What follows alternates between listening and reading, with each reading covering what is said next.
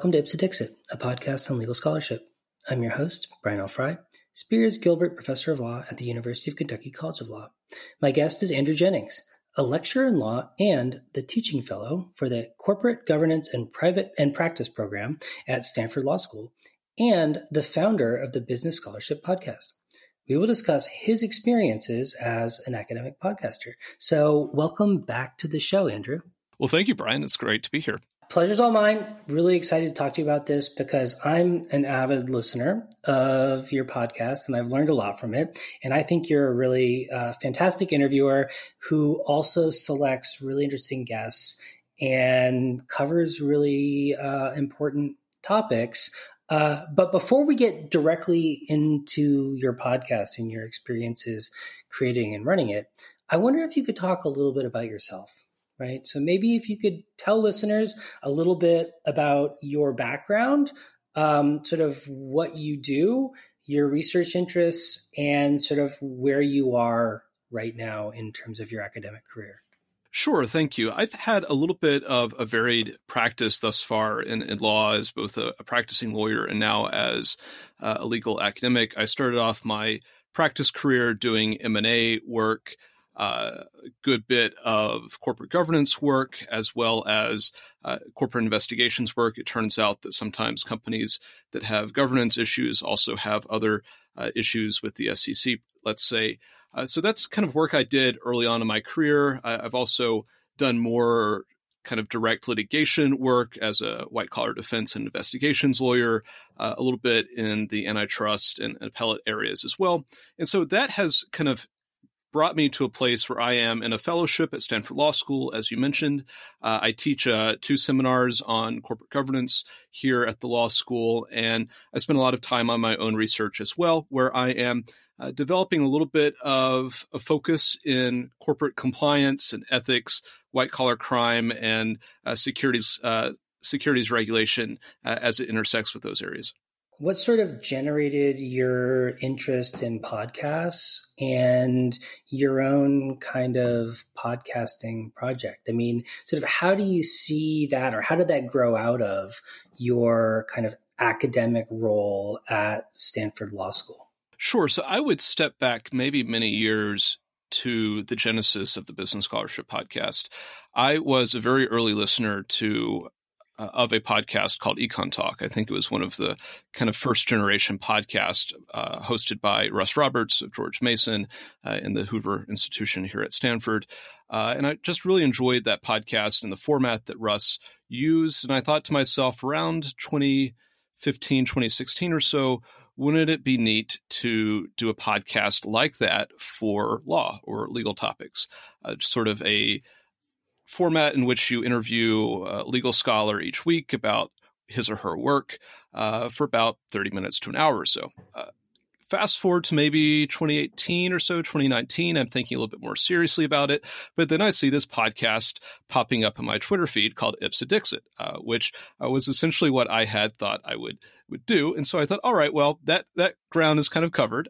Perhaps there's maybe room for a niche podcast that does something similar, but it's focused on my area, which is business law. So about that time, I had received an offer to join Stanford. I thought that, okay, well, this is maybe a good time to start that academic podcast I'd been thinking about. And so I started reaching out to folks who'd written papers that I thought were interesting and said, hey, I'm starting this new podcast. I'm kind of new around here. I'm new on the block. Would you be willing to talk with me and do an episode? And thankfully, people were receptive. And that was sort of the genesis of it. Well, that's a hilarious coincidence, actually, because I was also a very enthusiastic Econ Talk listener at the same time. And in fact, maybe even a little earlier than that. And actually, my friend Penny used to refer to the theme music to Econ Talk as the sound of me getting smarter, which I always found really amusing and true at the same time, because it really is such a wonderful resource that, you know, Russ has been doing for such a long time. And the eclecticism of that podcast was something that I always really appreciated. I wonder if you could talk a little bit about that experience and sort of the kind of formation of the way that you thought about sort of what you wanted to do when you were podcasting? Like maybe talk a little bit more about what specifically were the things that you liked about Econ Talk and related podcasts, and were there maybe things that maybe you didn't like or wanted to do differently sort of as you were thinking about doing that kind of work yourself? Sure. I think that the word that you mentioned, eclecticism, is really what I was going for. And I think that Russ really captures that well, in which one week he might be talking to a famous economist about his or her work. And the next week he might be talking to somebody who is an expert in logistics for grocery stores, or somebody who runs a hair salon. And so I thought that was a really interesting aspect of his work, and I wanted to replicate that a little bit. And so I take a pretty broad perspective into what I consider to be business law scholarship. It, of course, includes things like corporate law, Delaware corporate law, or securities regulation. But I think it also incorporates a number of adjacent fields, contract law, antitrust, bankruptcy, accounting, employment law, consumer protection or consumer finance. So these are all areas that I think are pretty well encompassed in kind of my niche. So query whether it's a niche. And my goal in producing this is to create something that is accessible to lay people, that maybe just somebody who is a thoughtful layperson is interested in this topic, can listen to on the way to work, back in the days when we went to work in cars. But also people who are professional academics can also listen and get something from it, and maybe hear about a paper that they hadn't seen before. Maybe they had, but they didn't have time to read it, and can maybe decide whether or not to go and read the whole paper itself. Perhaps it's in a slightly different field, and maybe it makes a connection with them that they didn't expect to hear, and that might facilitate or contribute to their future work. I've also found, and this was unexpected, that it can also be a great teaching tool. There have been episodes that I've done that I've assigned in my class that had some relevance to the topic that I was offering. And I thought, all right, well, maybe instead of assigning an extra reading or maybe a way to cut down on the reading, if it's getting a little bit long, is I could do a podcast. And maybe that's a different modality of learning. And I found that students respond very strongly to and favorably to the podcast modality of learning about something that a legal scholar has been working on. So, for example, I assigned an episode that I did with Ann Lipton, a professor at Tulane Law School, on disclosures of information by non-public companies and their interest in disclosing information for public sake as opposed to investor sake. I signed that for one of my classes, and it was incredibly salient with the students. It was probably the most memorable and salient reading or material that we went over that quarter. And throughout the quarter, many students would often reference that podcast and bring the conversation back to some of the thoughts that Professor Lipton had. Well, so I wonder if you could talk a little bit about starting the podcast. Like when you first started doing episodes, did you have sort of a structure or a format or principles about how you wanted to approach the podcasting medium that you adopted initially? And to what extent, if at all, did you sort of find yourself modifying or adapting those kinds of principles and approaches over time as you became more experienced in the medium? Sure. I think that from the beginning, and this is something that I've been fairly consistent with, is that I decided that the format wouldn't be so much conversation-based. I envision these podcasts as being similar to, let's say that we have a keynote speaker come to campus, and a professor or somebody on the faculty might be assigned to moderate the discussion or ask questions. But the moderator is there simply for framing, oftentimes, to facilitate the key speaker in sharing his or her thoughts. So that's very much the format that I've tried to capture in the podcast role. I think that over time, it's probably evolved in that. I don't know that it's necessarily evolved from that format, but perhaps it's gotten tighter in some ways. I think that early on, the episodes were probably a little bit longer than they are now on average. I kind of encourage guests to talk as long as they like, but I think probably we've gotten a little bit shorter in the format. So that might be one one difference. And I tend to try to keep the episodes between 15 and 30 minutes with maybe a median goal around 20 minutes. So I think that's probably the biggest change that I've seen. Have you experienced any particular challenges in kind of pursuing the podcast project, whether that's sort of logistical challenges in terms of making it happen and finding time for it, technical challenges in terms of things that were hard to accomplish or more difficult than you expected, or that, you know, you didn't anticipate before you started doing it, or like kind of intellectual or conceptual challenges in terms of how you approached it? I'm thinking for the benefit of others who might be thinking about doing something similar, maybe to help them anticipate some of those kinds of issues. Sure. So I think listeners who might be thinking about a podcast should definitely do the research on best practices that are out there. So for example, I record myself and my guest on separate channels. And then I use software called Audacity to mix and edit all of that to improve the sound. I also use a third-party service called Ophonic to improve the sound. I call it the magic process. I'm not exactly sure what it does, but it does improve the sound, and that's automated software. So I think those are some technical challenges people should be aware of. It's not exactly a plug-and-play process, as you can probably attest to yourself, but it's an accessible process for anybody who is reasonably diligent in learning about what others are doing. And I think that one thing that people need to keep in mind is that there isn't necessarily any one way to do podcasting. There are lots of different tools out there. There are different processes that work. For me, my ideal is usually I put out one episode a week. I wish I had time to put out more, but the post-production process is pretty lengthy. And so I usually dedicate an evening once a week to preparing a podcast, preparing the recording. There's time that it takes to run it through the post-production software, to upload it, to write the liner notes, that sort of thing. So these are all things that people should be considering, that this is something that takes a little bit of time, but it's easily achievable if it's something that you're dedicated to. I wonder if you could talk a little bit about the response to the podcast as well. I mean, you've mentioned that many of your students found it approachable and useful in terms of better understanding the subject matter of what you're teaching in a deeper and richer way. I wonder what other kind of audience engagement you've sort of seen or gotten feedback about.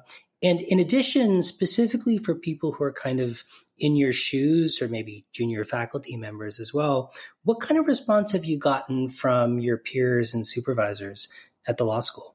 Sure. So when I first started, I was a little bit unsure what the reception might be, especially as I was reaching out to early guests. I thought, okay, well, I'm not even necessarily in the academy at this point, even as a fellow. But I found that guests were very responsive very quickly. People usually are willing to do an episode. And it's been really nice as things have gone on, as I've started inviting people who say, I would love to do an episode. I actually listen to the show. So that's been a really rewarding response I've gotten from prospective guests. And so I think that's something to keep in mind, and that develops over time.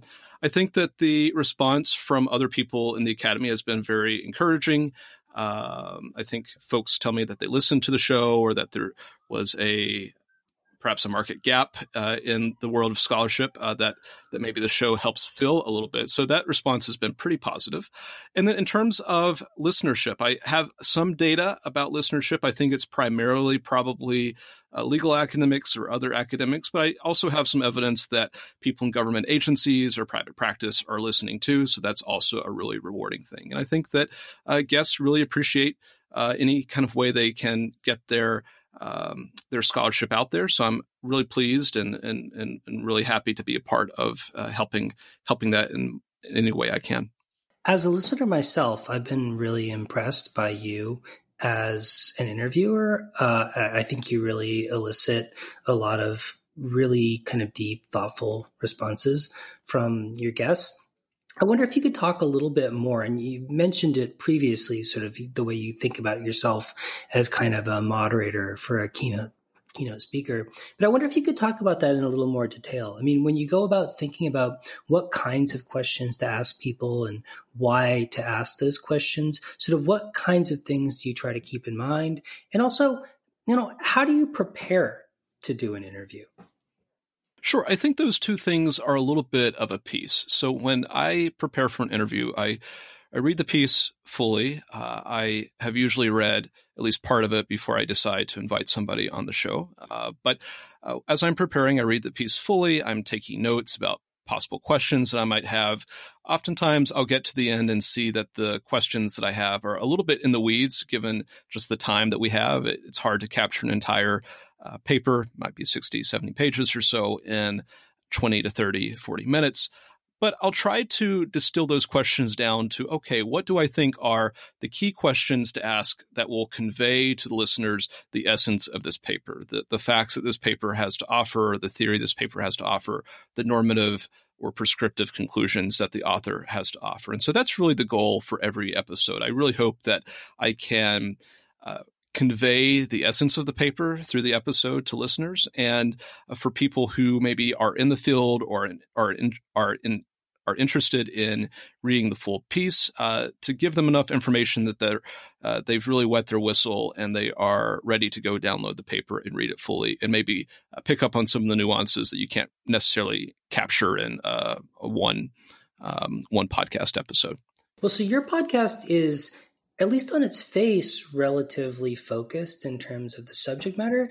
But as you acknowledged earlier, I mean, the field of business law scholarship is really broad. So, I wonder if you could talk a little bit about how you go about selecting the guests who you want to talk to. What kind of process do you use? Do you have any particular kind of criteria that you think about in terms of choosing who to invite on the show? Are they mostly people you know, or people who are just sort of in the field whose work you've read? Where do you find the pieces that you're, asking to talk to people about? And, how do you think generally about kind of the programmatic aspect of the kind of thematic qualities of the show? Sure. I think most of the people that I interview are people that I don't know. And especially for listeners who are more recent in academia or junior, that can be one of the great things about podcasting. You get to meet a lot of people in probably a higher volume and with a greater one-on-one intensity than you might be able to by going to conferences and that sort of thing. And so I think that's been a great benefit for me as a junior person, and just getting to know people for the first time through this process. In terms of selection, there are a few key sources that I look at. I monitor the corporate governance blogs and the securities blogs that Columbia and Harvard have. I am a subscriber to a lot of the SSRN digest. And so I see a lot of ideas there. That's probably where I get the bulk of ideas. I am pretty active on Twitter. So as people post their own work or talk about the work of others, I see things that I might want to reach out and invite people to interview with. And I tend to try to keep it pretty balanced in terms of subject areas.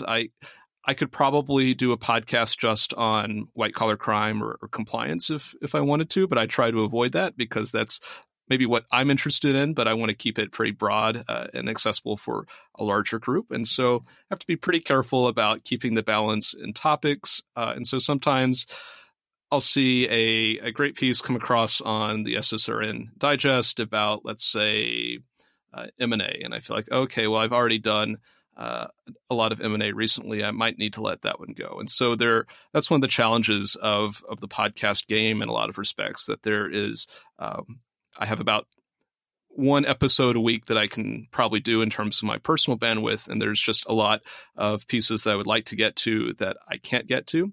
I think that I definitely like to do pieces, all else equal, with younger or more junior people. I think that if I can facilitate increasing somebody's uptake and exposure, that's a great thing to do. So that's something I like to do. And I probably like to interview folks that I haven't interviewed before, although I've certainly interviewed a few people multiple times and expect I'll continue doing that. So it's a little bit of a mix of factors that go into it. Have you gotten any support from Stanford, either technically or kind of in terms of moral or sort of informal support, maybe from your mentors in the program at all in relation to the podcasting that you've been doing? And more generally, sort of how do you get a sense of the way the institution thinks about this project? Yeah, I think it's certainly supported. I think it's certainly something that I started a little bit before I came to Stanford, and probably doesn't require, it doesn't require funding or anything like that. Podcasting is a pretty cheap hobby in a way. It's a cost for some recording equipment up front and maybe some software that's fairly low cost, but it's a fairly low cost thing. But I think that Stanford is supportive. I've interviewed faculty at Stanford and they've posted links to episodes. And so that's something that I think is definitely there. But I think ultimately it is probably an individual endeavor on my part. So I wonder if you could talk a little bit more specifically about what you think the most important things for prospective academic podcasters to think about might be. In other words, to your mind, if somebody's thinking about doing a podcast, what kind of questions might they ask themselves about sort of how to identify a subject area that they want to address, how they might think about the format that they want to use? And, do you think there are multiple options or how would you think about what works well, or maybe also in your experience, maybe what doesn't work so well when it comes to specifically academic podcast activities? Sure. I think in terms of subject, people should look for the intersection of something that they are personally really passionate about and interested in, and also an area where they think they might be able to form an audience. And it doesn't have to be a big audience. When I started this podcast, I thought, there are probably maybe 300 people in the world or 300 people in the U.S. who might be interested in this podcast. But it's a pretty small group. I can pretty effectively target to them. And if I get the bulk of that audience, then that's great. Probably I underestimated the size of the potential audience a little bit, but I think that point holds. So think about areas that you would be interested in talking about that will have sort of a sustained flow of content in the forms of people to interview, whether it's academic or not. In terms of format, I would listen to podcasts. I think it's sort of like to be a good writer, you must be a good reader first. And so I would certainly encourage people to listen to podcasts and take impressions from them. It doesn't mean that there's any right format, but as they listen to podcasts, I think they'll hear what works for them. In terms of what works well, I think that it's definitely worth reading about best practices, and there's just a world of advice on, just Google it in terms of how to put together a podcast. Different people will have very clear processes that they will suggest. And I think you can kind of take it or leave it in terms of, what software you should use, what microphone you should use, what format you should use. For me, I think that's something that didn't work well, but works better now, is that I started off with doing phone interviews. And so I didn't want to ask my listeners to download software. Sometimes a lot of podcasters will do that. I just wanted to make it as seamless as possible for my guest. And so I did phone interviews. Sometimes the sound isn't so great on a phone connection as compared to maybe an IP connection. But one thing that happened during this age of COVID is that everybody has now learned how to use Zoom. And so there is a software program on everybody's computer that I don't necessarily need to ask them to download, that they're familiar with. And so I've switched to recording via Zoom audio. And I found that the audio seems to be markedly better via Zoom. So that's something that I've learned in the process. And so if you listen to some early episodes, you might hear a little bit more fuzz in the background than in the current episodes. In closing, Andrew, if you had one word of advice in terms of what you've learned doing podcasting in relation to the show as a whole, but also from my perspective, specifically in relation to you as an interviewer, what would you tell people in your experience to think about in terms of what you think has made your program more effective, better able to reach audiences, and sort of richer in terms of the content that you're producing? I think that you have to keep in mind that you have two constituencies as a podcaster. I think that the first constituency is the audience, but another really important constituency is the guest. The guests are the folks who are providing their time and their expertise for this show, and they are providing the content, so to speak. And so to always keep in mind what the listeners might want, to maybe talk to listeners about what they like and they don't like, and also to be as generous and welcoming and facilitative as possible for the guest. I think that if you do that, you will have happy guests. Guests will produce great content for the show. Listeners will be happy with the content, and it'll be a virtuous circle. So always keeping in mind those two key constituencies. Luckily, I don't have advertisers, so I don't have that third constituency to think about. But those two key constituencies, I think, are going to be the focus. And so whatever you can do to make life easier for the guest is great, and whatever you can do to make things exciting for the audience is also great. Awesome. Well, Andrew, thanks so much for coming on to talk about the Business Scholarship Podcast and your experiences. I'm a big fan. I'm super excited that you've been producing all this great content, and it's been great to talk to you about your experiences. All right. And I am a big fan of Ipsa Dixit as well, so I'm glad that we had this crossover opportunity, and I appreciate your having me on the show to talk about the podcast life.